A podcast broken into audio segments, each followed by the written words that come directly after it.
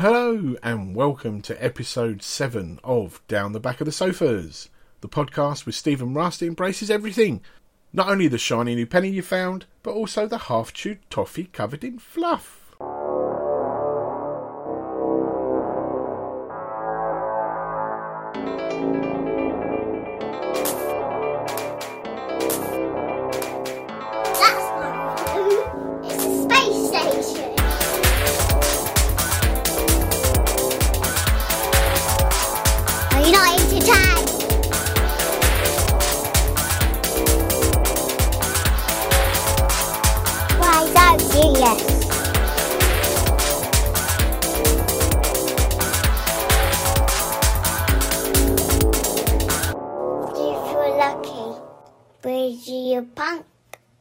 Greetings! We are two friends who have known each other for 10 years and realised we do go on a bit about our geekdom and thought, let's record ourselves when it happens. And here we are.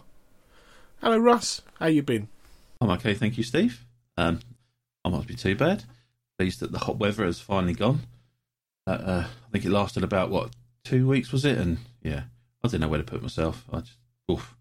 I- In the fridge. yeah, I if I could have got in there, I tell you, I would have done. I, I really, I would have done. It was, uh, it was a hard time, but yet we're, we're we're now through that. End of August at this point. The weather's right dropped down, and yeah, I could not be more happy that winter's on its way. Uh, you all right? Good. Yeah, yeah. I've been um, I've been busy playing too much VR. I've been playing too much um, Nah. No Man's Sky. No, you're getting it wrong. There's never too much. Let's just get that out there right now. There, there is never a time limit you can put on that. Yeah, I've just been playing too much because uh, having doing the upgrade when I did the upgrade to the processor, Yeah. I've now got ev- everything on ultra, Oh, and and just the planets are just unbelievable. a difference, doesn't it? You know, when it's you, the fact that I'm standing in at the bottom of a great big crater, looking up and just thinking this is just one small part of one world Yeah. that will take me months to Yeah. Look around, let alone the trillion of other planets to look Yeah. at as well. And there's been quite a few upgrades, uh, sort of updates and stuff. Um, uh, Desolation was the latest one where there's it's quite expensive to buy the the ticket to do it, but they're they're they're um, freighters that are abandoned, and they've done it like an alien thing where you go through it and you can scavenge and uh, and um, take bits and pieces from it and sell it. But also there's aliens and bits and pieces on it that obviously are coming after you as well. Oh. So that's quite Nice. good. That's quite good. Um, yeah, and I managed to watch a few films. Um, There's a surprise. Django Unchained. some just some older ones that I just hadn't had a chance, like Django Unchained and stuff like. Because I've seen the Hateful Eight, but never that. That was good, and the uh, Godzilla, because I've wanted to watch the sequel. Because obviously the next film is bringing together King mm-hmm. Kong and Godzilla, Godzilla. yeah. so When's I that coming out? Yeah, I wanted to. I don't know. I So don't many know. I mean, films have been delayed. It's just well, yeah, yeah. Yeah. Okay, let's perch on the edge of our seat and discuss what's piqued our interest since our last episode with Sofa So Good.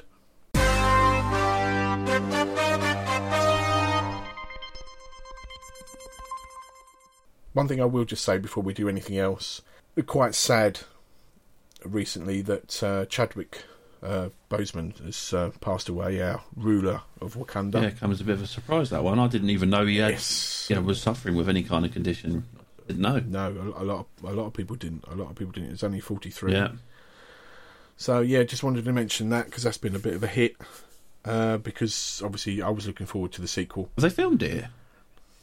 No, Oh. no. It, the I was reading a uh, quite a heart, quite a strong, heartfelt letter from the director, uh, saying how he's been working on the script Oh, and he's been visualizing the lines that would have been said and everything like that. And now it's you know it's not going to happen. So um, yeah, I don't know if they'll recast Mm. or decide not to do it as well. But uh, it seems all through the whole life of his character in in the Marvel universe, he was suffering from Mm. that, and, and nobody knew because he, you know, he was a very private man. but then you know, for for him to be going through that, and yet the roles the role that he played was quite an energetic character. So it was like a lot of running and a lot of you know action and all the rest of it, and that must have been quite painful at times for him. And he just you know just gone with it. Yeah, absolutely. Mm. Yeah, yeah. Um, yeah, a couple of other things. Um, Mega City One TV show. Really?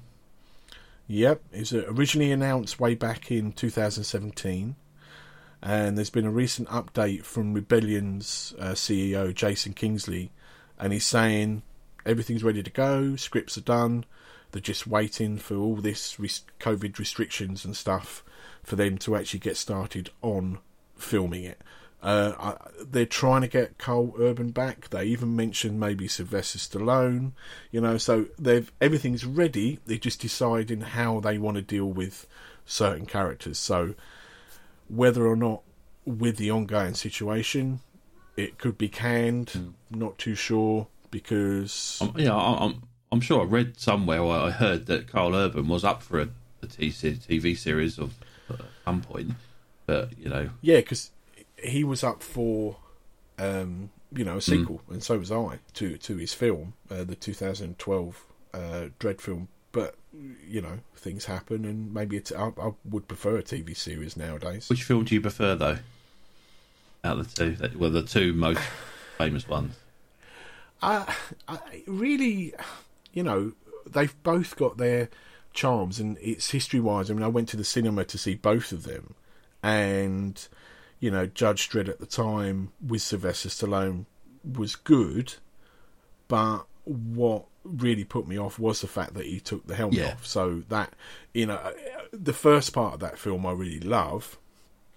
Everything after that is a is a Sylvester Stallone Yeah, a bit of a comedy show as well, a- like with a with a, with a Yeah, whole rather- religious family and that the cannibals and you know, turning a bit. Of, I, I think yeah, I think that's kind of yeah, and it's a heightened. It's it, it's it's meant to be a bit more tongue in cheek, whereas the Karl Urban uh, Dredd was very serious dark, wasn't it? s- yeah. yeah which I put. I don't know for most people with the comic. I mean, what do they prefer? Because the comics are a bit Oh, sort of yeah.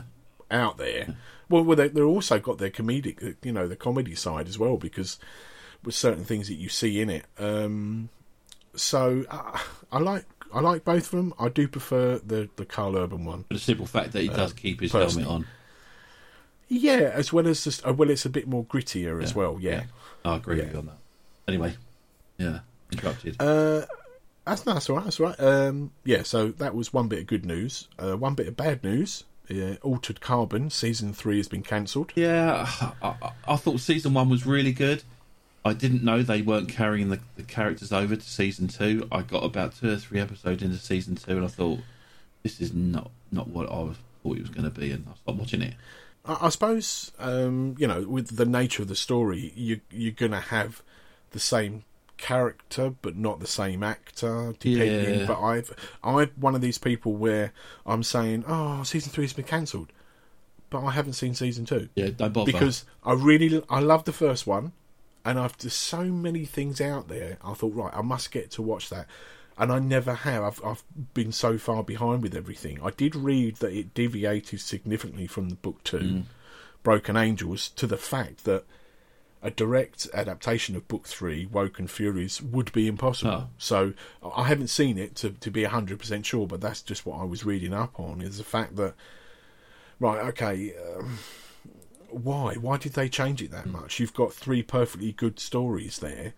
That why don't you just run with it and, and stick to the stick to your guns? But uh, I, I think the second season had uh, definitely a lower budget. So whether or not it was a fact that there was something just not right there, which is it's a shame because the first season was Great. was was a blind. yeah, I think if they had managed to keep the same actors, I think season two might have done a, a lot better. But the actors that they- brought in, just, it, I just there was no connection the, from the first series. It was like it was a, a completely different, not a different show as such, but it just went off in such a different angle. It's like, well, hold on a minute, I've got, I've just watched so many episodes from season one. I've got used to those actors the way they portray the character, and then you you bin them off and bring in a whole load of other ones. It, it just didn't work for me. then there's another thing that's just it's kind of good news, bad news. I don't think it's bad news for me because it doesn't really bother me that we now know the title if it is the real one. Have you heard that Jared Leto Yeah. has spoiled the Tron Three title? I, I knew he had spoiled it, but I don't know what it is. But go on, you, you can tell me. It's fine. Oh, I'm going to spoil it for you now. Okay. Well, um, it's a deleted tweet and I'll read the whole thing out for you because in the in the tweet you can see that he's he's very passionate about it and he's looking forward to it, which is a good Yeah. thing. And literally, so I'm so very excited and proud to confirm that yes, I will be starring in Tron Ares. Oh, We will work as hard as we possibly can to create something that I hope you will love. We have some very special ideas in store for you all. See you in the grid. right. Now, Ares is the like son of Zeus. It's a Greek god of hmm. war, but it may not be the title. It could be just be a working title, a bit like, say, for instance, Blue Harvest was for. Yeah, but the fact that they've deleted the tweet, there's got to be something there. But And I'm thinking, well, what, what's it? What's in that? I mean, that that tells me No, nothing really. anyway. And I don't mind knowing the title of it. I want to see the film, and because I thought we'd never get a three. Well, there is a couple of things about it that it's got an unknown director and an unknown writer. If you you look up and see the previous works they've done, they've they've not done a lot. Um, Well, but maybe yeah, maybe that needs maybe a fresh pair of And- eyes. but and- you know, he, he's the only one who's been because there's been no, No. other cast members No. either associated with. So they've got to bring Jeff Are they- Bridges they- back before it's too late. They have to. They have to. well, yeah, but He his, is Tron. his I know he's not Tron, but he is the film. Well, he is the film. yeah, yeah. I mean, they they could do it a bit like uh, maybe it's just in it. You know, maybe they'll do a little segment where he's in to just connect it up enough. You know, maybe because a bit like say say uh, Blade Runner twenty forty nine was, uh, you know, had a little bit of Harrison Ford, but he wasn't in the whole film. Yeah, but they, they have to continue So- on from the second film because at the end of the second film, his son is wearing basically the Tron universe around his neck. He downloaded it all, and he's wearing it around his Yes. neck. If they just automatically start the film up and then you're within the Tron universe again, it's like, well, you've missed a whole chunk out of how that come about because he must have. They've got to tell the story of it basically coming off his neck, getting connected back in, and reopening it back up again. Well, I suppose you've got that bit where And you got the whole bit know, about you- uh, was it Quorra? She she was she was Yes. built within the, the Tron Yeah. universe. She's now out in the real world, but well, they're just going to bin off that kill off that character. We're not going to find out her story because she was going to be something that was going to be something special in the real, real world. You know, she was going to have, you know, health Yeah. and every it's- yeah because it was going to be this could have wide reaching effect with every part of Yeah. our life sort of yeah. thing. So if they t- totally take those ideas and just do away with them, I, I don't know what direction the film's going to go in. We'll, we just have to wait and see. But I, I don't know. I reckon they'll do a, a nice little um, uh, Terminator Dark Fate and uh, Alien 3 where they'll just, you know, kill them off in the first uh, 30 seconds of the film. it'll, it, it'll be forget Tron and one and two. Uh, They didn't happen. this is this is it. This is the Tron film. Yeah, yeah. I hope not, but Uh, one one very last uh, thing I only noticed yesterday was there was a tweet from Sylvester Stallone. yes, I was going to talk about this. currently, yeah, he's currently working on the 35th anniversary of uh, and doing a director's cut of Rocky Four. Oh yeah, I think the reason why he's doing that is because he's always come out and said that Rocky Four wasn't one of his favourite Rockies. So I think it was for me. no, it wasn't me either. I love Rocky yeah. Four, but he's always come out and said that of all the Rocky films, Rocky Four wasn't his particular favourite. So him to then maybe rework on it, put a bit of the old Stallone magic in there, it could turn out to be a an even better film than what we already think it is. Yeah, I mean, because I mean, for me, that had the best soundtrack. I Oh, mean, yeah. the training montage was was unbelievable. If I wanted to, you know, get ready for the gym when I used to go, get ready for the gym, put that on, Yeah, boom, that's it. you right I, I was, yeah. I was, yeah, I was going for it, and and I would just uh, recommend that anyway. If anybody's feeling a little bit down on themselves or a little bit low, just bring them up on YouTube. Don't just listen to the music, but watch the montages from from Rocky because that will just pick you right back up again. absolutely, absolutely. Uh, yeah, that's that's me done for. Okay, well you've taken one of me What have you got? one of me things. Sorry. gonna talk about. um, the only other couple of things I want to talk about is um, there was a Gamescom um, ex- expo. If you like, it was all done from from home. Um, normally, it's kind of like done on stage kind of thing, and it's just talking about games that are upcoming for the rest of the year and early into next year. A couple of VR games. One we we know about already, which is uh, Star Wars Squadrons. They've released the, the final single campaign trailer for that, uh, and it's VR as we all know as well. Um, That looks absolutely great. But they've also announced the new Medal of Honor game that is 100% VR. And the trailer they showed, oh, it just looks, woo, it looks great. I love it. I love it. Um, I must admit, yeah, I've seen that. I was watching that yesterday, and just thought, oh, my Yeah. god, you know. And uh, but they they want to try and do it because I think they said it's changed um, the the tone with this new trailer has, has changed the tone of the game because it, it doesn't seem to be so not cartoony, but they're they're trying to be sympathetic to survivors and veterans because if if you feel like you know this is the closest you're going to get to, to to try and you know experience what happened to Yeah. them um and and VR is is very good It's a way to tell a story like that, isn't it? It's just perfect. Tell a story like it that. It could be you know educational as well as entertaining a, a little bit like saving private ryan is the fact that there's that undertone of you know this you need to learn this you need to understand but also you've got the uh, kind of hollywood smear of stuff over Yeah. it as well but um yeah i must admit that trailer Yeah. uh, did And, and like good. Squadrons, I, I think it's due to be released this year as well, so not long to wait. Yeah, yeah. I mean, Squadrons. They're, they're saying they they thought it was going to be quite a sort of easy to, you know, just get down and do this and do that. But it seems to be there's got there's a lot of depth. Yeah. There's a lot of depth to how you control your ship, where you put the power, all the different variant bits and pieces you can do with the ship as well. And I think people are, are surprised at how much how deep it actually Yeah. is. It's going to be great. So, Um, just one other Absolutely. one other item of news I've got. It's a, a little bit of a disappointment and going to be a big hit for Microsoft. Is that Halo Infinite, which was supposed to be the big launch title for the Xbox Series X, which is coming out in November, has been delayed until 2021. The game will not be releasing with the console. Now, anybody that knows anybody think about the Xbox, Xbox and Halo are they go together. One doesn't. One's not going to survive without the other. So they they did a gameplay trailer of Halo Infinite, and people just was not happy with it. It, it looked rubbish, and and then later on came out that they weren't actually running it on the Xbox Series X hardware. It was being run on a PC, and uh, you know if you looked in the background, you could see the graphics popping in. It just well, did not look very good graphically. Yeah. Gameplay was fine, but the look of it just wasn't up to what it should be, up to like a next gen console experience. So yeah, they've made the decision to delay it, and that is going to hit the sales of the Xbox Series X significantly. I think in the long run they'll probably do fine when the game does eventually release. Um, I think sales of it are, are going to be fine, but the launch window with the lineup that Sony have got announced, and they've still got more to announce for the PlayStation Five. It is going to they they're predicting that it's going to sell more units than the Xbox Series One, two to one. So yeah, um, I, I have to admit I've always been an Xbox fanboy, but this this generation of consoles, the, the, the PlayStation Five is, ooh, yeah, it's looking good for me. I really do like the look of it.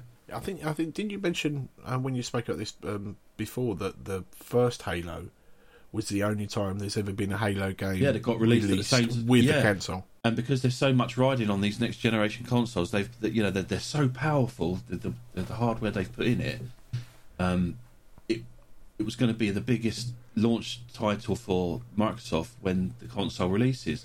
Now it's been delayed. Microsoft do not have a first party title to release with this console.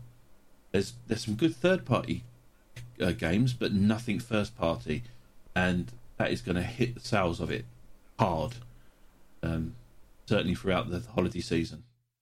I don't get what Microsoft are doing. I don't, I don't get their advertising or No.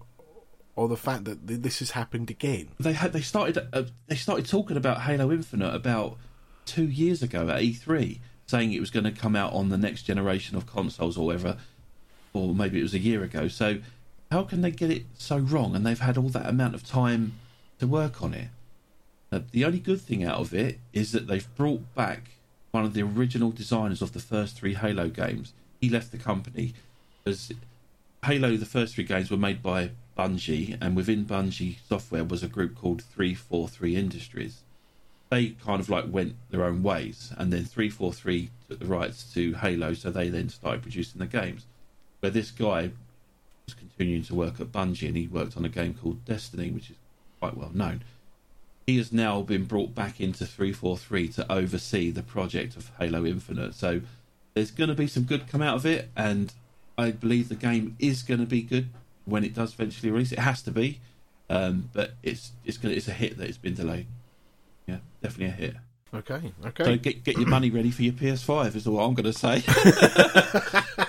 Just on one final thing on that, Sony have actually come out and said there's going to be a limited availability because of all the things that's been happening around the world. Manufacturing slowed down. So when the pre-orders come out, if you really want one before Christmas or at Christmas, get your pre-order in as soon as you can when it come when you can because there's limited units. I think personally for me, I probably won't upgrade until they've confirmed a new uh, Headset. for the VR. Because and, and to be honest, you, a little bit more in the line of right, what software, what new VR software, uh, games, etc. That you you're going to put in there. What, what if your Um, current PSVR is compatible with it? Would that not sway you? Not really, because you you are restrained by what's in the headset. So the resolution of the of the the monitor, uh, you know, it, it it was below par to a certain extent when it came out up against the, the likes of Oculus when it was first released. And now you've got like the Oculus S, you've got better uh, Vive headsets, you've got the Quest, you've got inside outside tracking, you've got all these things. You've got, I mean, for me, not having analog sticks on the move controllers, eh, that's what it needs. It needs these upgrades, and I understand that's good that there's good, everything's going to be compatible with the five, but you need to start upgrading the other bits as well. I think they will announce one. Uh, It won't obviously won't be for launch. I think it'll be at some point next year. They'll they'll not, maybe not come out with the new headset, but they'll announce it. And it'll uh, uh, my guess it'll probably come out in 2022. You know from how good the the Oculus S is, and the I mean the the, the PlayStation can be good, having played the the demo of Iron Man, but it's the controllers that start letting it down without those analog. Yeah. So just just bring out new move controllers with analog sticks or something like that. But then I, I That will be a good step forward. yeah, my my first experience was VR was when uh, we came round to yours and and I tried out your uh, your your PSVR. That was my first experience in VR with the with the underwater demo with the shark and everything. Um, and yeah, at the time that that blew me away. And um, you know, especially the, the second demo where you were going down the motorway shooting. I was trying to reload my gun and I picked up the uh, the, the, the, the drinks thing. I was trying to reload my gun with a drink. that was funny. Uh, so that was Oh. my first experience. Um, yeah, that blew me away then. So um, that brought me into VR. So uh, yeah, hopefully they'll bring out a new headset. it's the evolution of it though. I mean, it's very quickly that you get used to these things. You go back to something like that now, and it just won't. You'll be like, yeah, okay, whatever. Right, come on. Where's Yeah, the rest where's of the it? new thing? You know, because it's literally that Jurassic Park, Jurassic Park Two. Yeah, I've seen dinosaurs. What else you got for me? And the, the fact is that we, we don't want wave shooters anymore. We want we want something that is a decent story with decent structure and is a few hours and is worth the Yeah. money You don't, that we're going to pay yeah, for you it. don't to pay 50, 60 quid for a for a game and it lasts twenty minutes. Yeah, exactly. And also, I mean, with the fact of, of, of being able to play like the likes of No Man's Sky and, and Half Life Alyx has absolutely changed the scene for VR, mm. for gamers. Because, you know, Half Life Alyx was practically photorealistic in certain parts, and, and it was like, right, okay, this, this has set the bar even higher for everybody else. You start coming down and, and, and saying, oh, we've got this new game out for the PS5, but it only runs on old hardware on the PSVR. It's not going to look. It's not going to. It's going to do it. a Um, you know, an injustice. It's going to be like saying, oh, okay, now you can watch Star Wars, but you need to watch it in black and white and mono. You're not going to Yeah. do it. Yeah, no, I'll So, get that. let's move on to the next part of our show, where each of us share with you something we personally like. So plump those cushions, put your feet up, and relax with this episode's Sophus Focus.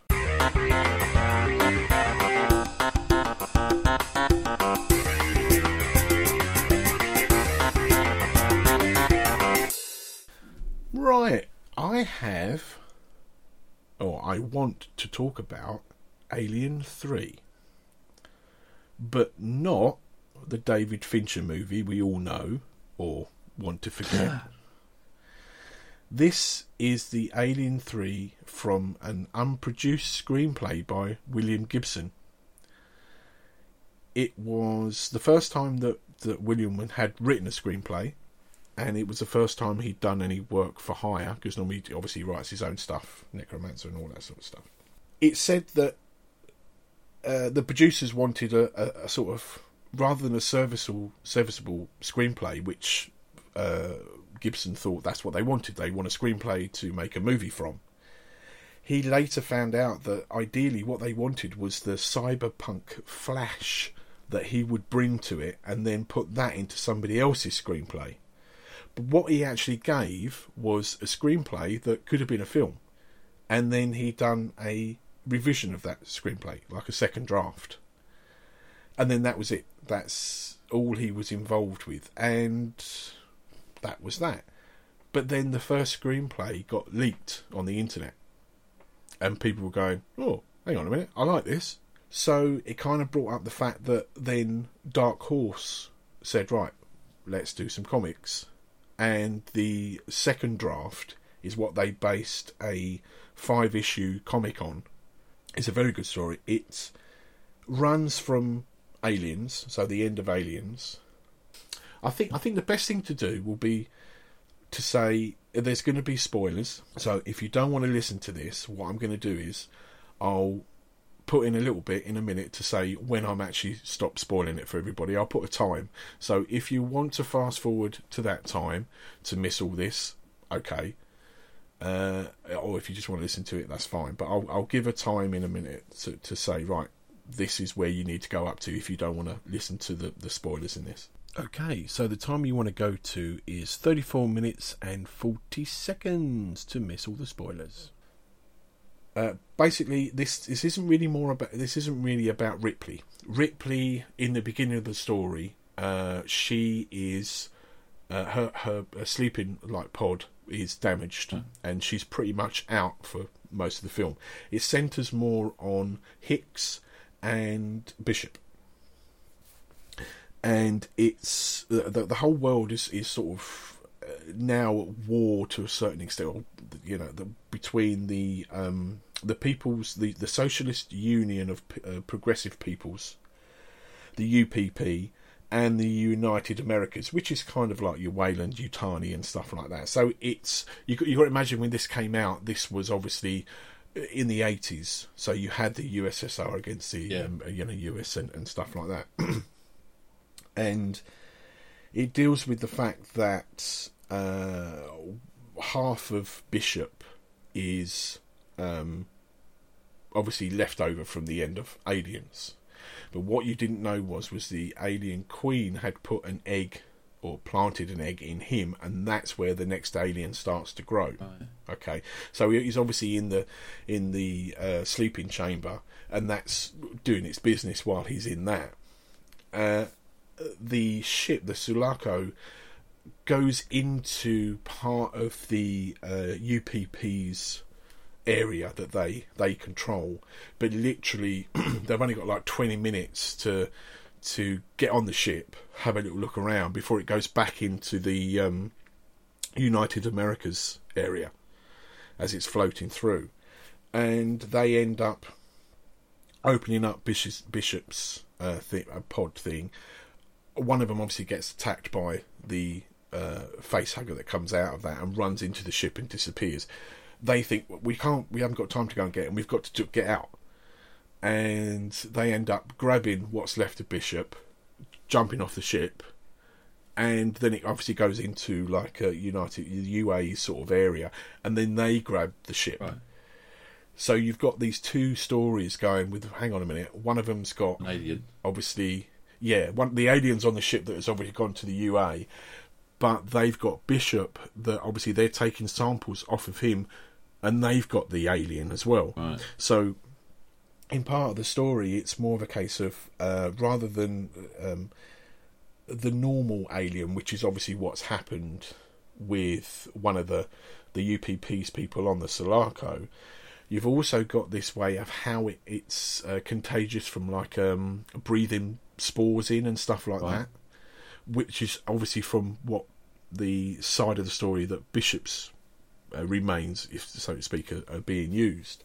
Um, eventually, they uh, give Bishop's body back, and they've rebuilt him, gave him legs and, and stuff like that.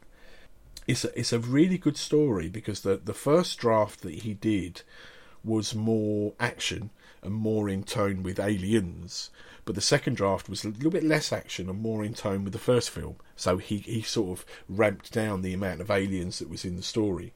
And as, as I say, the the how you could become an alien became a bit more airborne, um, and it, it, what they what he described it as the change. So a rapid and involuntary change in the human skeleton and muscular makeup below the skin, and a newly formed xenomorph would graphically tear the flesh fleshy sort of husk off its body. So instead of like bursting, literally the alien was becoming was literally the whole body. Right.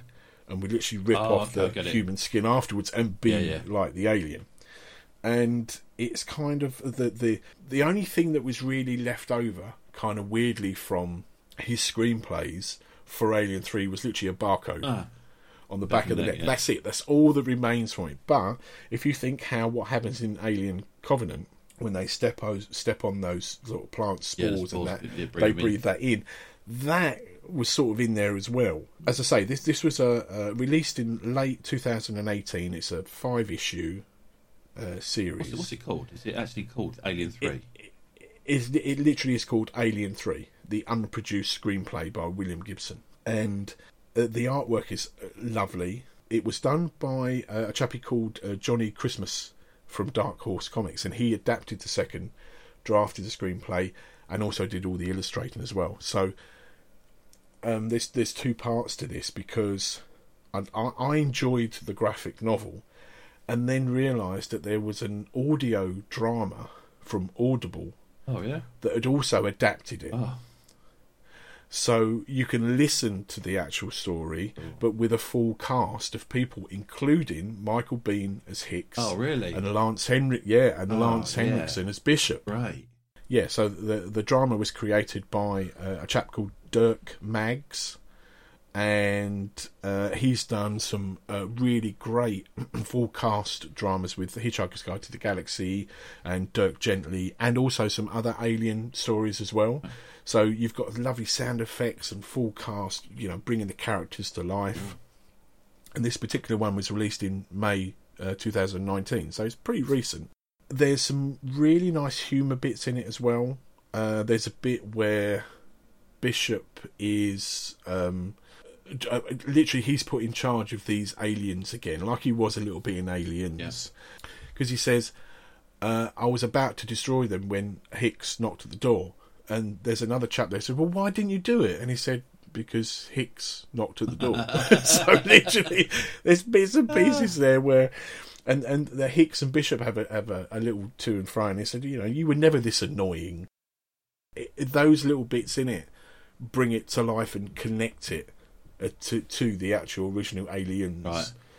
And um, there's there's one other thing that I said I was going to get to. If you look on YouTube, there's a YouTuber called Elmreros, so E L M R E R O S, and he's posted a movie and literally it's combining the audio drama with some sequences from the films and the cells from the graphic novel that he's animated slightly and literally is an hour and a half Really? movie yeah Oh. and and it, it you get so into the the drama so into the audio drama that you're forgetting when it, it goes from different scenes to then back to the graphic novel to then a, a slight like a, a, bit of the uh, monitors from alien that he's grabbed Yeah. that bit of footage and put that in there and and and it really it, again it's it brings another level to it i mean the the audible um just just having the audio of the drama is good but having this visual side of it as well brings it another Yeah. sort of side of it Oh, nice.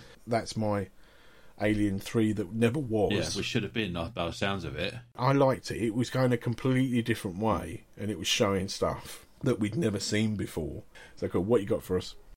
Okay, so I thought I would talk about a series that's a spin off from a well known 80s film, and the film was well known The Karate Kid.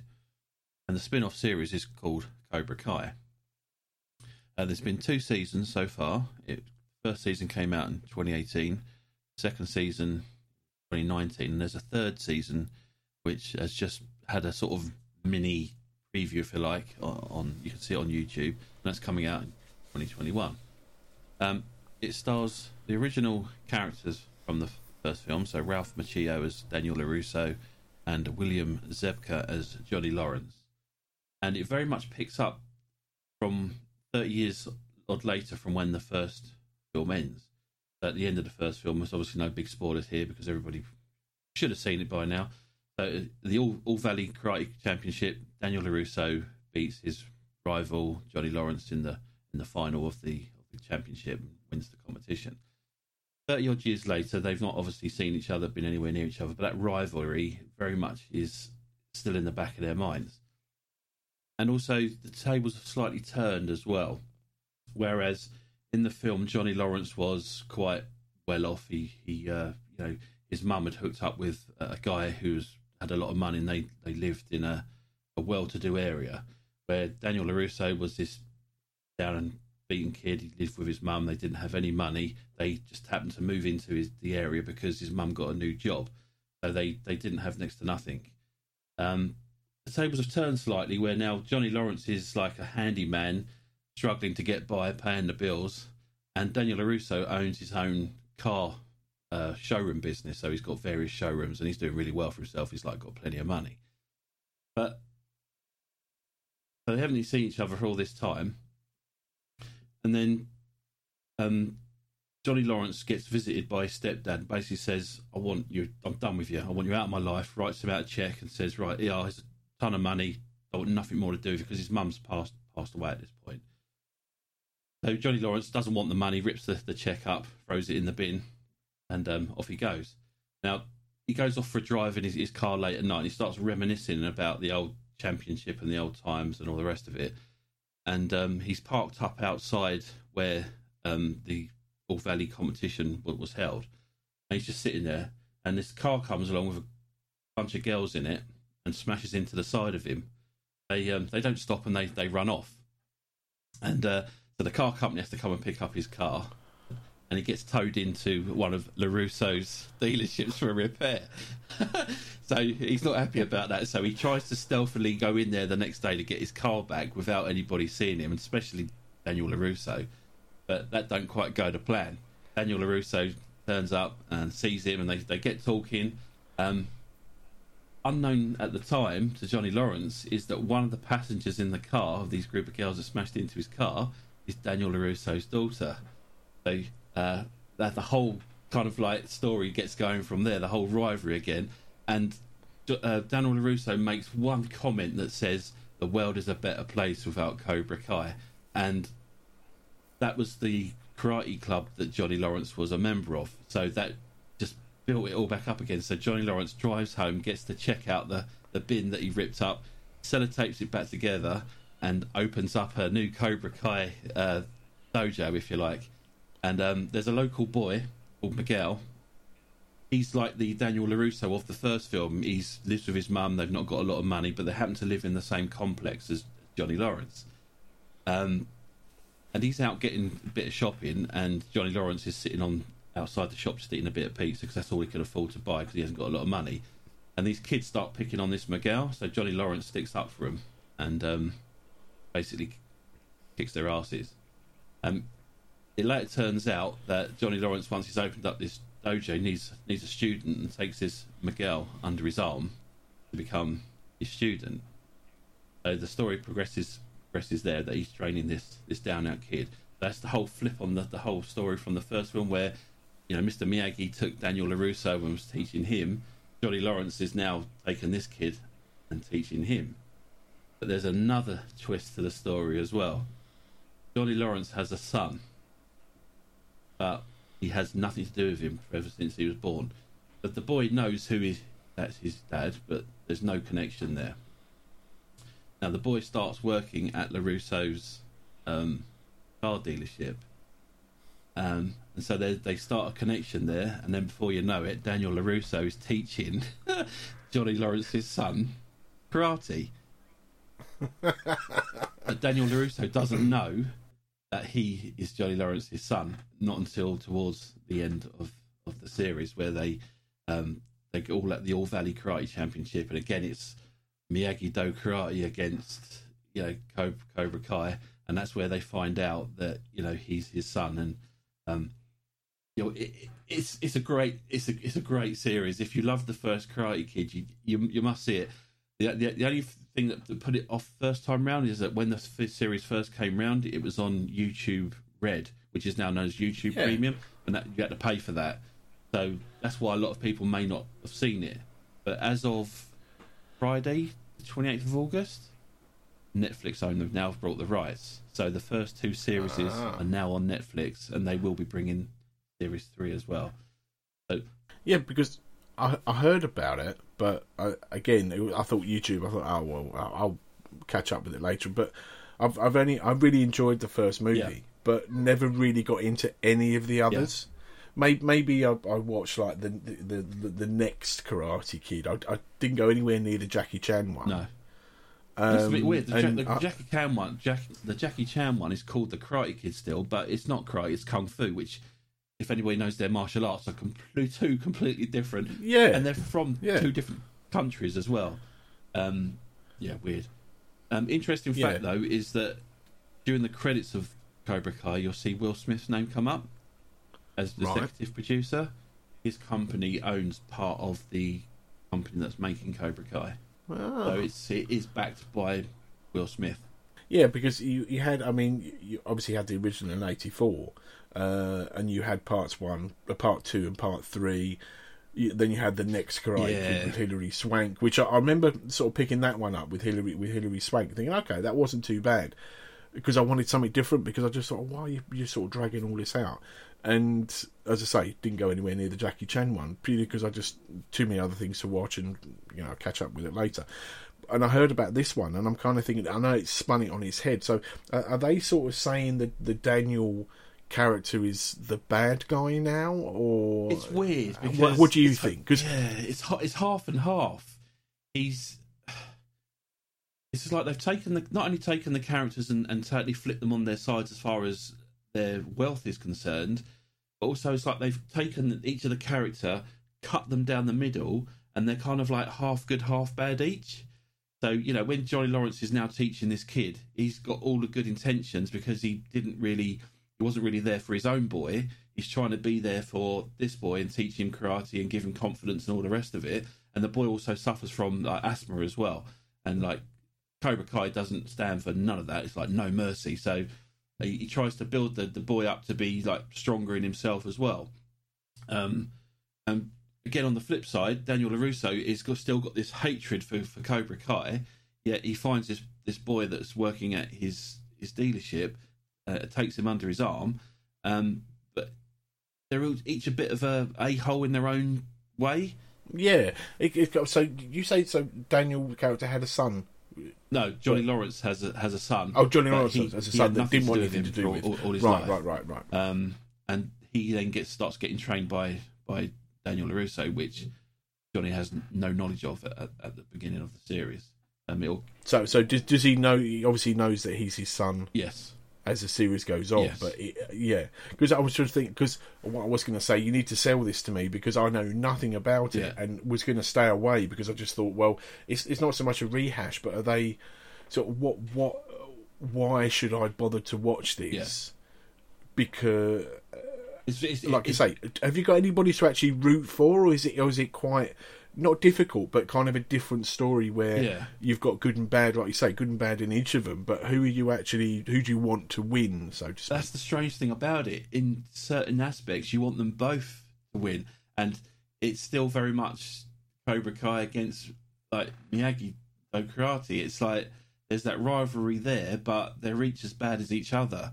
So there's not one real winner that you're rooting for over the other. It's a case of well, you're being a bit of an a hole, and you're being a bit of an a hole, and the and the story I think is very much down to the the children as well. It's not just about the rivalry of the two uh, the two adults, but also now the rivalry started to begin with the, the, the two boys as well because they they they're clashing and because they had to fight each other uh, in the uh, All Chally All Valley Championship towards the end of the first series. So they've got that rivalry there as well.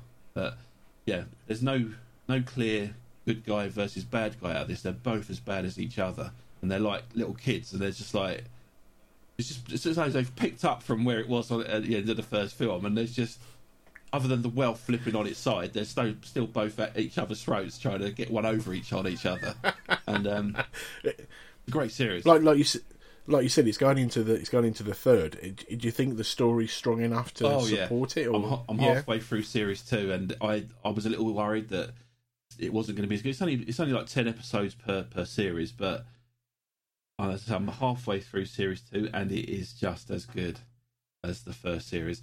And also, they're bringing back characters from the films as well. So Johnny Lawrence's Ah. sensei, uh, Reese, his name was, is made uh, played by Martin Kove, who was Yeah. the, oh uh, yeah. Yeah. in, in, we spoke about it, but the the Rambo yeah. the, with the Rambo. Yeah, Yeah. so he, he, I don't want to spoil it if you haven't seen it, but he he appears and he's very much prominent in series two so far, and it's been confirmed that Ali, who was the girlfriend of Johnny Lawrence in the first film, that ends up then going, you know, being the, the girlfriend of Daniel Russo, uh, she is going to be in series. She comes back for series three. Um, is and it's Oh. going to be played by Elizabeth Shue as well. So it's the Ah. original actress. right, right. Ali. Yeah. Yeah. So we've got Martin Kove, who was Sensei Reese. He's he's turned up. Um, we've got Ali coming back, Elizabeth Shue, and then there's also been um, a, a, like in the in the brief trailer that they showed. It's, it's it's really quick to try and see it, but someone's paused it, and it looks like the face of one of the characters that Daniel's fighting in series three is from the Karate Kid Two. Is when they go to Okinawa. The, Yeah, the yeah. uncle's nephew he apparently is going to be in series three, and him and Daniel clash again. So they're bringing back they're bringing back characters from the films. Ah. Um, yeah, if you haven't watched this, Steve, I, I'll tell you, I, I was a bit sort of like skeptical about it um, because the first film was great, the second one was mm, okay, but the third one was like a steaming pile of you know what. Yeah. Um, yeah. so I wasn't sure about it, and the fact that it was on YouTube as well. That I ended up buying the first series on, on iTunes because I wanted I wanted to watch it. You know, if I'd known it was coming to Netflix like six months later, I wouldn't have bothered. But now that it's on Netflix, if you've got, I know you've got a Netflix account, yeah. definitely wa- at least watch the first couple of episodes of series one. I think you're going to get hooked into it. And each episode is only like twenty odd minutes to half an hour maximum. Uh, they're not long episodes. Um, each episode tells its own little part of the story. I wonder if is it worth just having a little refresher with with sort of one. Now you've said somebody a character from number two is in it. Is it worth having a refresher watching one and two before going into the series, or Only if you do you think you can just pick it up? yeah, you'll you'll pick it up. Well, Martin Kove, who plays the sensei, he's very much from the first film only. He, he appears briefly in the beginning of the second film, where you know he takes off straight after the championship, and he's Miyagi stands up to him and he, he tries to punch Miyagi. Miyagi moves out of the way and he puts his fists through uh, the, the glass of a car, which LaRue, Yeah. Daniel Russo makes a reference to in the second series. He asks him at one point, Ah, How's, how's your knuckles? and there's constant flashbacks to the films as well, which is which is nice as well. So um, Okay. yeah, so Martin Kove has been brought back, and also Elizabeth Shue, and possibly this I think his name was Chang or something like that from the second film. from. Sato's uh, Well- nephew. He's looks like he's going to be in it as well. When you say flashbacks, do you mean they talk about it, or you No, actually you see it. the old film? Yeah. So when Joy Oh, you actually see Yeah, it. yeah, yeah. Ah, so really, then you don't really have to watch the other ones. You can just pick it No. up. but I like um, yeah, if you see, yeah. I think in, in Rocky 2, where Rocky gets his Trans Am and he's driving along, there's that bit of music playing. He starts seeing flashbacks of his flight fight with Apollo. Yeah. It's a bit like that. So Oh, right, Lawrence is in his car, he's driving around, there's this bit of music playing, and he starts getting flashback from, from the first film, and you actually, yeah, you, you see the footage. But yeah, as I say, each episode is only 20 odd minutes to, to 30 minutes maximum. It's just to spend an hour watching the first two episodes, see if you get hooked on it, it's worth it. Okay. Oh, Okay. yeah, I love, I love yeah, it. cool. Sounds good. it. Sounds good. You know, when the Karate Kid came out, I don't know about you, but I, I, I, I was well. I'm into me martial arts, but I could never do it. But when that film came out, there, I remember trying to balance on my bed, end of my bed, trying to with one, with one foot in the air, you know, trying to get. you did that as a kid, though, didn't you? You know, whenever you was watching an action film, you became that you know, I was Rambo at the end of a Rambo film, or you know.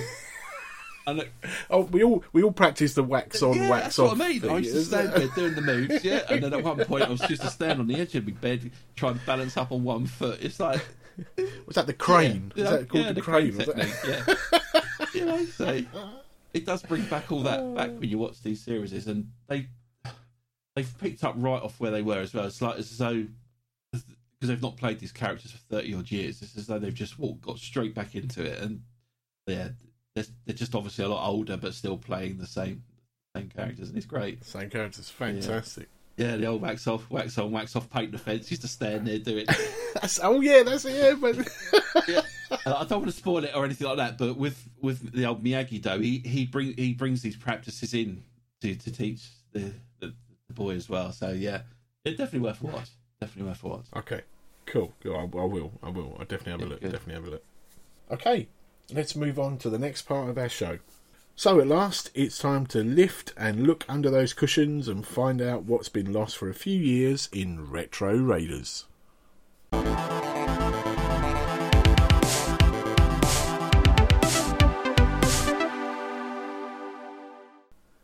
Right, I've got a lovely film called Krull to talk about. Uh, have you heard of it? I have heard of it. I own it. oh. I have to confess, it's in my library. You know, one of these films that comes on offer, you buy it, and it sits there. Uh, so I haven't seen it. I know of it. I know rough, the rough story of it, but as far as I go, Um, it was released in '83, um, and pretty sure I went to the cinema to see it. I'm pretty sure I did. It's a sort of cross between Star Wars, Lord of the Rings, Excalibur. Uh, it's about a prince and a fellowship of companions who set out to rescue his bride from a, a f- large fortress of an alien invader who's arrived on their home planet. So basically, the, at the start of the film, you see this um, large Mountain asteroid kind of thing, type, yeah. mountain thing, like sort of that lands on the the planet, and basically that's where this beast is.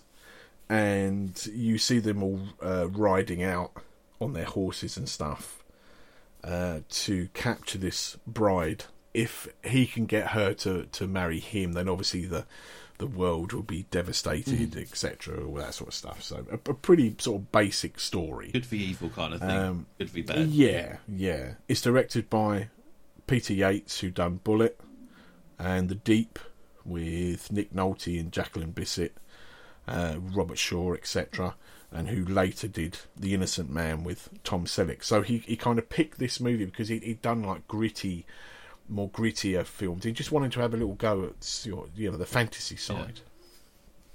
Uh, the music was composed by James Horner, who Oh. literally just done a year before The Wrath of Khan, Star Trek Two, and you can really hear some of the bits and pieces in in the soundtrack to this, which is is, is quite good. Yeah, I must admit, the, the soundtrack to this is very good. Unfortunately, he's, he's Yeah. no longer with us.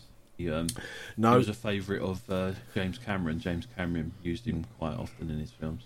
yeah, he used him in Aliens and Titanic, and uh, The Abyss, I think. uh, he yeah, Yeah. he was also um, um, did music for Braveheart and Field of Yeah. Dreams and stuff like that. So he's, he's got quite a yeah, well, really good. you know, I used to like his music. well-known body of work. Um, the budget, although I can't find anywhere where it actually confirms it, was between thirty and forty-seven million. So Oh, quite a high budget, yeah, for the time. If you consider that round about the same time, Jedi only had a budget of about thirty-two and a half.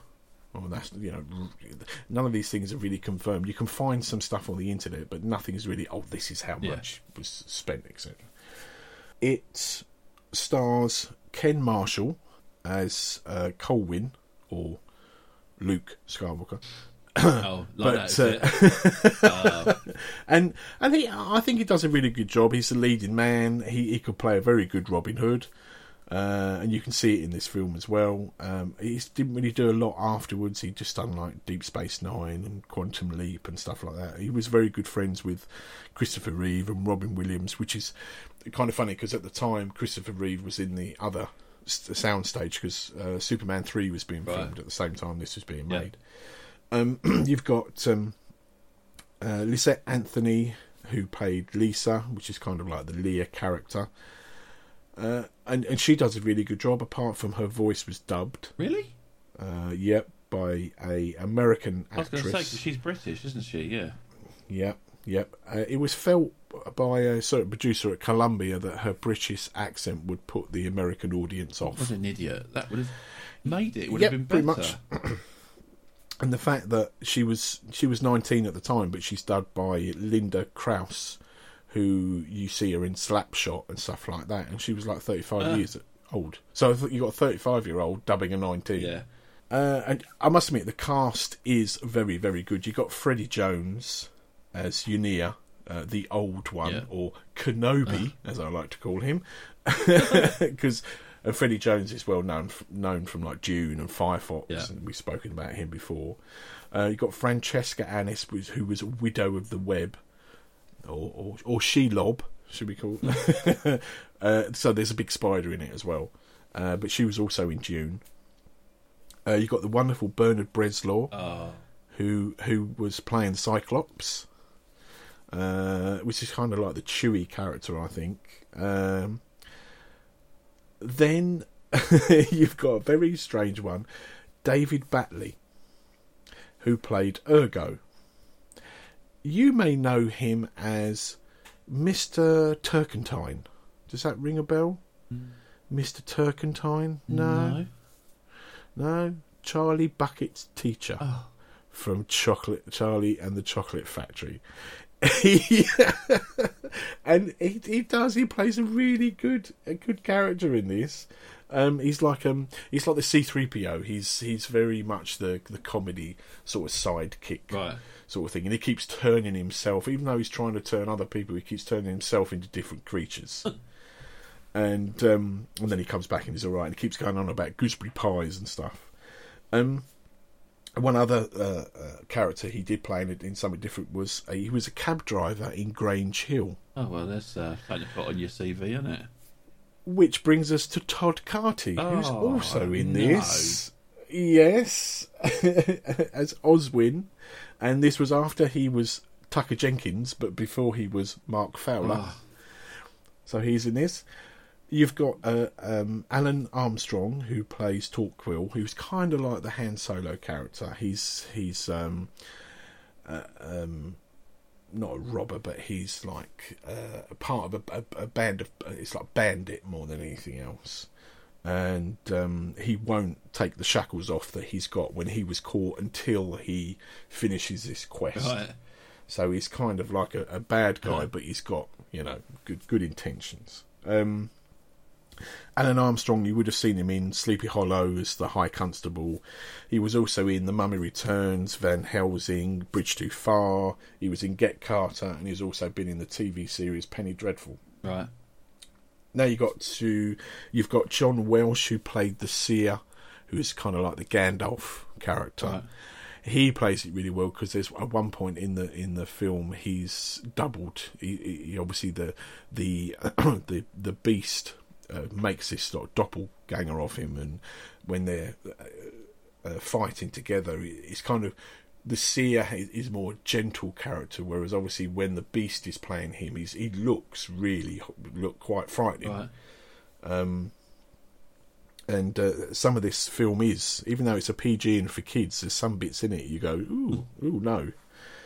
Um, then we have two other characters. Robbie Coltrane is Rune, uh, Mr. Hagrid himself, who again was dubbed. So his voice is not in the film, and he was dubbed by Michael Elphick, who is more well known from the TV series Boon Yeah. again, maybe he had too much of a Scottish accent, don't know, but he was dubbed anyway. And Liam Neeson Huh. as uh, Kegan. So there's your Star Wars connection with Qui Gon Jinn. Considering that the, the film had quite a big budget, they obviously didn't spend it on the cast. well, they were all relatively unknowns Yeah. because they were all, you know, they, they they sort of took them all from the Shakespeare sort of companies. They went, they, went and sort of dragged a lot Yeah. of them out of that. So um, it's the only one. It's the only film ever that Ken Marshall has been like top dog, Yeah. and it's it's had a lot of flack over the time. It didn't do very well. It um, only made about sixteen million Right. Oh, it did get with a money with back a then. well with a thirty to yeah, and but it's become more of a cult classic now. Mm. But if you think it went up against the likes of Jedi, Return of the Jedi, how big was that? Yeah. You know, at the time it went up against Jaws 3D. It was up against Superman 3, and there was also two uh, James Bond films in the same year. There was Octopussy and Never Say Never Again. So that year that it came out, Yeah, it was up against a lot of competition. it, it was Yeah. yeah. There was a lot there that it was trying to to deal with, um, and unfortunately, there's bits where it hits and bits where it misses. The the the special effects, there's a lot of nice things there, but where it misses greatly is with the uh, green screen or the blue screen, whatever was used at the time. They used the wrong thing, and you can see the backgrounds are quite washed out Oh. and quite blatantly. You can see where they're up against this screen Right. and it does just doesn't and it really pulls you out of it but there's some really good scenes there when um with the horse scenes with the fire mares where they're they're all riding on these horses that they actually manage to get on two treadmills so the horses are actually galloping on treadmills in front of this green Ah. screen and it would have looked great if they could have just got that right it was a very good idea because you got all these flames coming out when they're going going across and their twitter going, going so fast uh, but it's the, the the backgrounds just don't don't don't go Oh, that's a shame. What's the um? What's that weapon? The glaive. What, yes that's now, five pointed. They was hoping that was going to save it as well because it, the the glaive is is a bit like a, a frisbee come boomerang that has blades coming out like a star Yeah. uh, shape thing, and uh, that's obviously the main part of the film because it, with the title as it comes round, that's the glaive you see. That Yeah. then you see the Krull, the Krull titles, and you know. Uh, to give it its due, why it's become a cult classic is the glaive appears in Ready Player One Ah. Because you've got it. It's in the book, but also in the film. It's it takes out one. It t- takes off the bad guy's arm. 'Cause he- Oh, okay. Is that yeah? And yes, so that's where. It, so it, it's still quite high in the culture, Yeah. and um, I mean, I, I I would put it alongside the likes of Willow and Dark Crystal, Hawk the Slayer. That's some, that sort of thing where it's that type of film that I think if if you grew up with that, you'd let it go. If you watch it now, no, Yeah. you you just if you had no prior experience of it or that build up of how movies used to be as to how they are now. I mean, you, you look at Endgame and then look at that. You clearly Yeah. if you if you're in you know Endgame is is where your your your fantasy films, sci-fi films are. Yeah. You're going to look at this and go, "You're having a laugh, aren't you?" I think if you were to watch it now, you'd almost have to put your your eighties glasses on and, and just appreciate it for, for what it is. Um, so I, I haven't seen it yet, so I will get round to watching it, and I will probably do that. You know, I'll I'll, I'll put my eighties eyeballs in and, and just think as though I'm, I'm watching it back then. It it pulls a lot from the story, other stories you've already seen. Yeah, but what film doesn't these days now, though? You know, Yeah, yeah, and, and I think you, you're always. I mean, there's a lot of films now that I look when they when they're doing stuff and I go, oh, that's that's clearly to put in the game when it comes out on the PlayStation. And it's like, well, hang on a minute. It's only really been lately that the films have been able to do the same thing as the game, and um, there's bits that I just think, um, like the old one it clearly is a Kenobi character, but they're not as. There, there's something about it that that the story is a bit flat.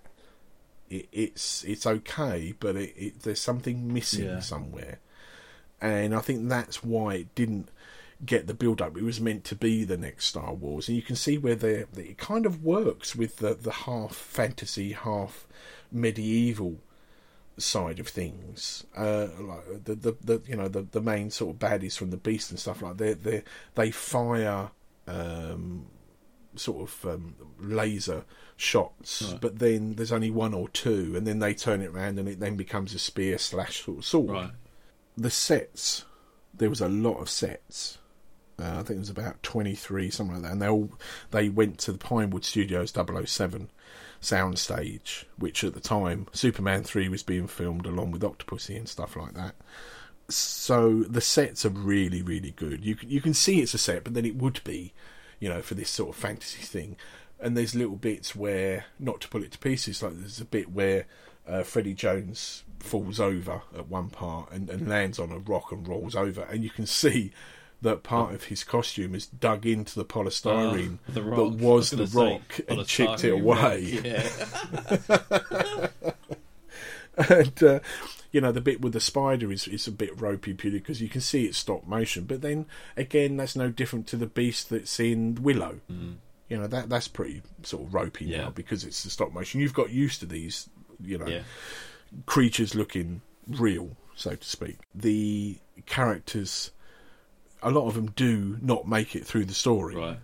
and and, and in from a, a kiddies film uh, when the baddies get get killed there's something that comes out of them and goes into the into the, the goes into the earth or goes into wherever they are at the time. And they scream and screech as they're dying and it's like you know it's quite you know there's, there's quite bits Yeah. in it that you think oh no. And there was a bit that stayed with me. And I, I hate it when it comes up. It's it's not done very realistically, which which to be honest with you probably is a good thing. And it's where the Cyclops, because the Cyclops basically is from a different, a totally different world. That they used to have two eyes. The Beast came to their world. They did uh, an agreement with them, agreement with him that you know basically if we give you one of our eyes, we you know we can we'd like to see the future. So basically that was the Right. trade off Okay. you give me your eye and i'll allow you to see the future. But they were duped into the fact that they gave the eye but they all they ever saw was their the time of their own death. Uh, so they knew when they was going to die. Right. so that was the history of the cyclops.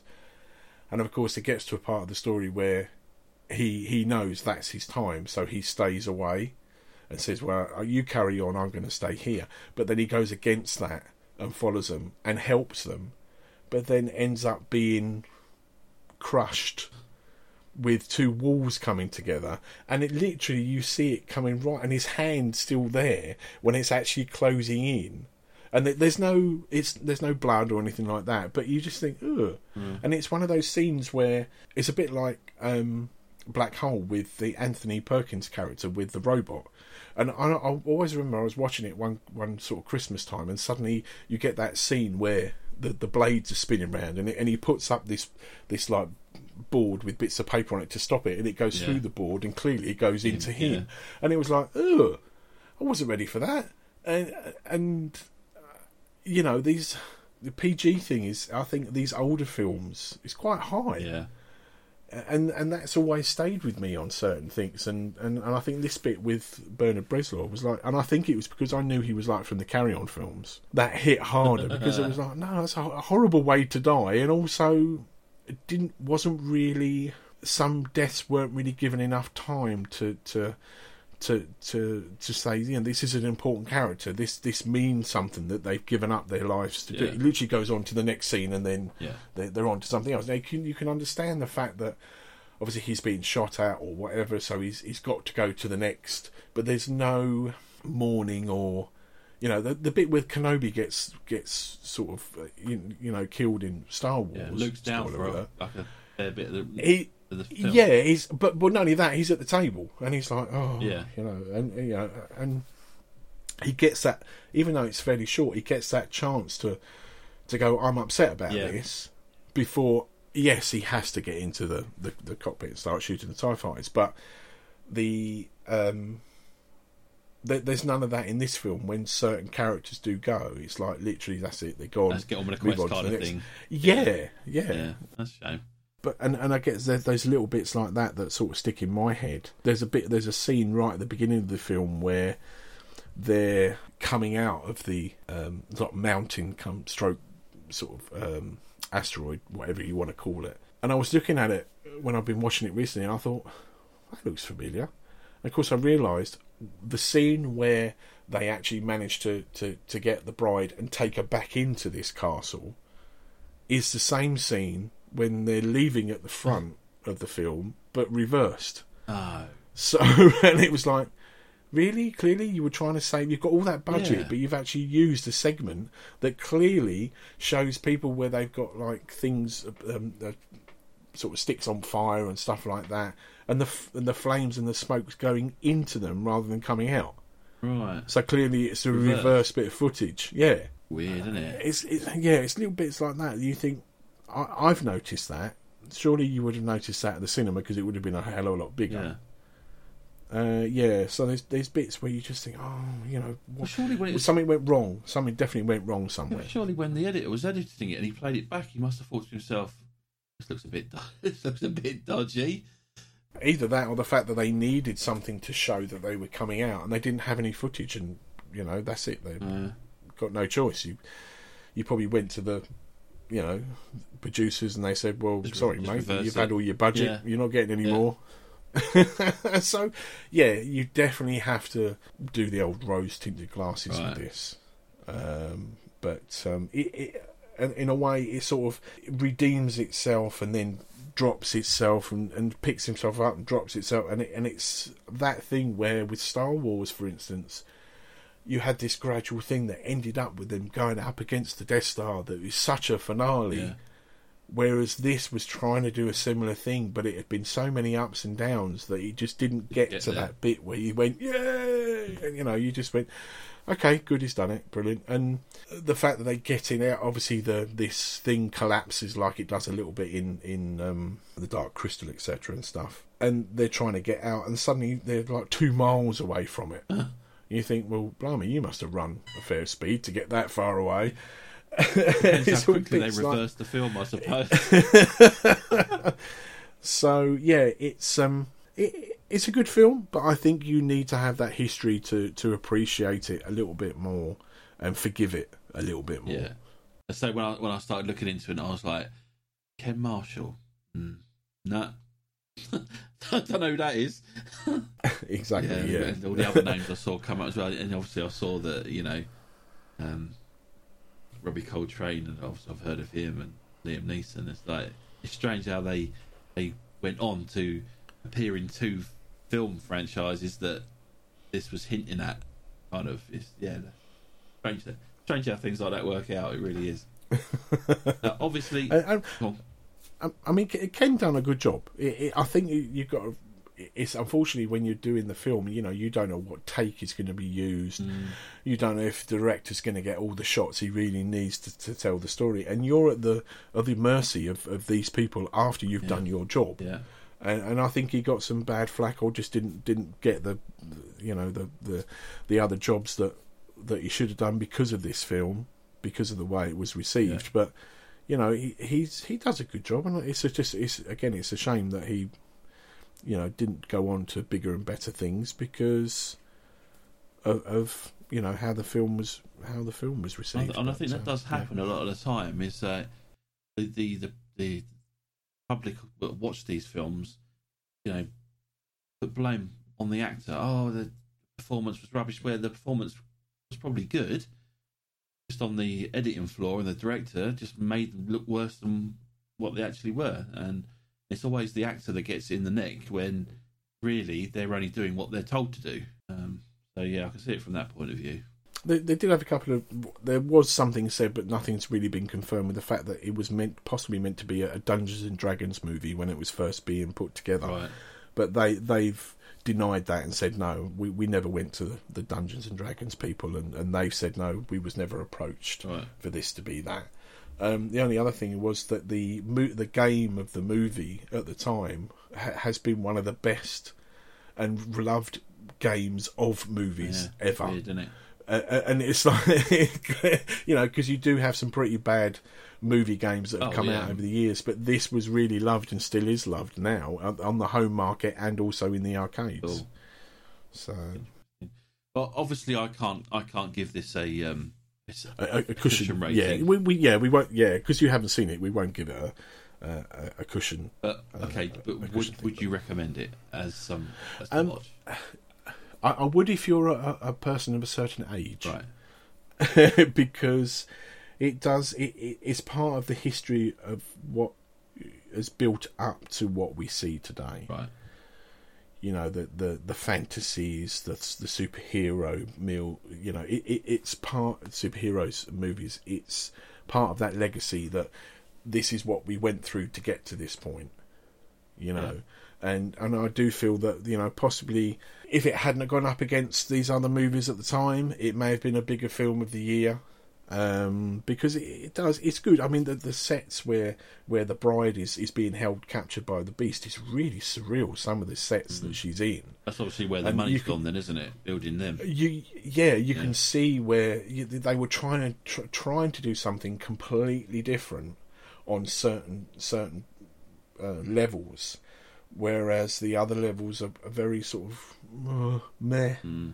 bland, and, and doesn't really go anywhere. And I do think the story is, as as you know, uh, it just didn't. You know, the fact that Lord of the Rings came out years and years afterwards, but you're immersed in that and your emotions are always being involved Yeah. Whereas this doesn't and i think it could be the visuals it could be the fact that certain things you think well clearly that's behind a green screen or blah blah, blah and, it, and it pulls you out of it so I, I, I would say give it a watch just to say that you've seen it because it's worth a watch whether or not you watch it again after that is entirely up to you Yeah. but I've I've watched it a few times now, and and I would give it the time of day. Um, Just don't build, put your expect, expectations. Too yes, High. Yeah. yeah, exactly. Just just just take it for what it is, and uh, but it has, as I say, it's it's had a resurgence in the cult Right. side of things, so it is well. It has been received better now than what it was when it first was released. Okay. Um, as as other films have, Yeah. like Blade Runners, Yeah. your things, you know, even you know uh, that sort of stuff. So, yeah, I, I I will give it a give it a view and uh, and see what you think. Okay, thanks for listening. We both hope you enjoyed it. If you did, please subscribe so you never miss a new episode on iTunes, Google Podcasts, or Podbean. You can contact us via our email address, which is dtbot77 at gmail.com, and our Twitter account, which is at dtbot. So that's DTBOTS down the back of the sofas. Is there anything else you want to add before we uh, say ta-ta? Um, I don't think so. Other than we've got some great things lined up for future episodes. So if you're enjoying what we're doing, come back because we've got plenty more coming. We shall do. Okay, it's goodbye from me, and it's Also, goodbye from me. I don't know what I'm supposed to say there. To be honest with you.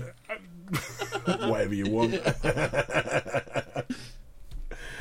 go, you just come back and go, whatever. yeah. Bye.